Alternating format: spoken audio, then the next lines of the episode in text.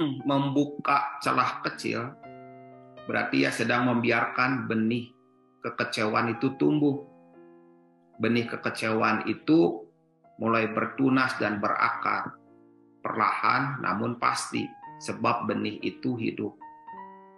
Mungkin ada orang-orang menganggap bahwa hari ini sedang duduk bersama-sama dengan kita, tapi dalam hatinya ada celah yang terbuka.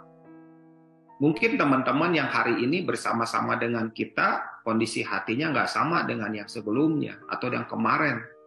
Mungkin bukan teman, tapi diri kita sendiri. Ada keretakan karena kekecewaan. Keretakan itu hati-hati.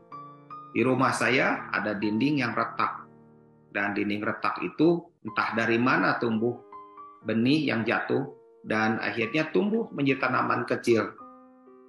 Tiap hari saya melihatnya ternyata tumbuh.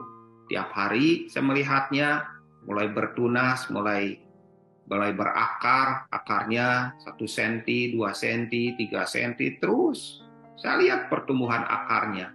Dan saya lihat akarnya sudah 20 cm. Saya perhatikan terus, seperti itulah kecewaan yang ada dalam hati kita.